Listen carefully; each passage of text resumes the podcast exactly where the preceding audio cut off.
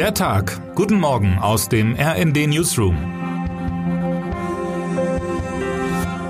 Es ist Sonntag, der einundzwanzigsten Mai. Am Samstagmorgen wies sie mein Kollege Matthias Koch auf den straffen Reiseplan von Bundeskanzler Olaf Scholz hin. Wer schon hier in Stress verfällt, mag sich kaum ausmalen, wie es erst dem ukrainischen Präsidenten Wolodymyr Selenskyj geht. Während er mit der Last des weiter erbittert geführten Kriegs in seiner Heimat auskommen muss, in dem die seit Monaten umkämpfte Stadt Bachmut nach Angaben des Wagner-Chefs jetzt komplett in russischer Hand sein soll, absolviert Selenskyj einen Auslandsbesuch nach dem anderen.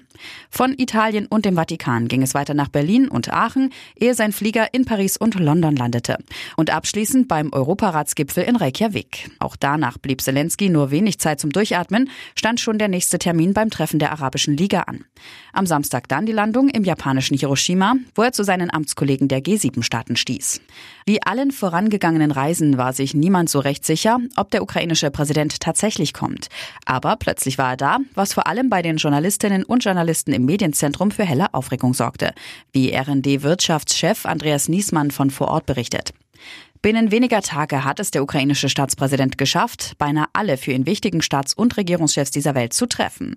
Die Mission von Präsident Selenskyj ist klar: seine Verbündeten für die weitere Unterstützung seines Landes in die Pflicht nehmen, geplante Waffenprojekte wie die kürzlich angestoßene Kampfjet-Koalition festzuzurren.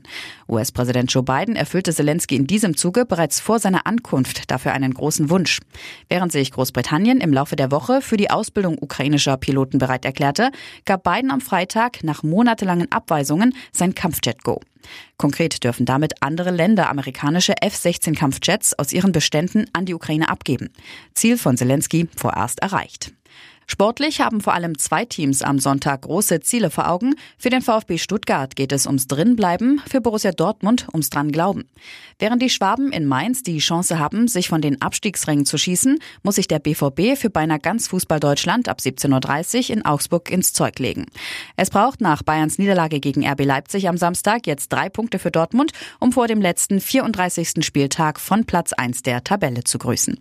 Heute kann der B V B den entscheidenden Schritt machen, die Vorherrschaft des F C Bayern in der Bundesliga zumindest fürs Erste erst einmal zu brechen. Es ist höchste Zeit. Kinder, die heute zehn Jahre alt sind, kennen als deutschen Meister nur den F C Bayern. Das muss sich ändern. Die Hoffnung ist seit gestern Abend wieder zurück. Termine des Tages. G sieben Gipfel in Japan. Am heutigen Tag geht das dreitägige Treffen der sieben führenden demokratischen Industrienationen zu Ende. Augsburg gegen Dortmund. Ab siebzehn Uhr dreißig drücken sicher nicht nur die Fans des B V B ihrer Mannschaft die Daumen. Mit einem Sieg über den F C Augsburg, der selbst im Abstiegskampf noch Punkte braucht, kann sich Borussia Dortmund auf die Pole Position in der Bundesliga schieben. Und das nur einen Spieltag vor Saisonende. Wer heute wichtig wird. Parlamentswahlen in Griechenland. In den Umfragen liegt die konservative Regierungspartei unter Ministerpräsident Kyriakos Mitsotakis vor der linken Oppositionspartei von Alexis Tsipras. Wegen einer Änderung des Wahlgesetzes wird es jedoch aller Wahrscheinlichkeit nach zu einem zweiten Wahlgang kommen, der dann Anfang Juli stattfinden würde.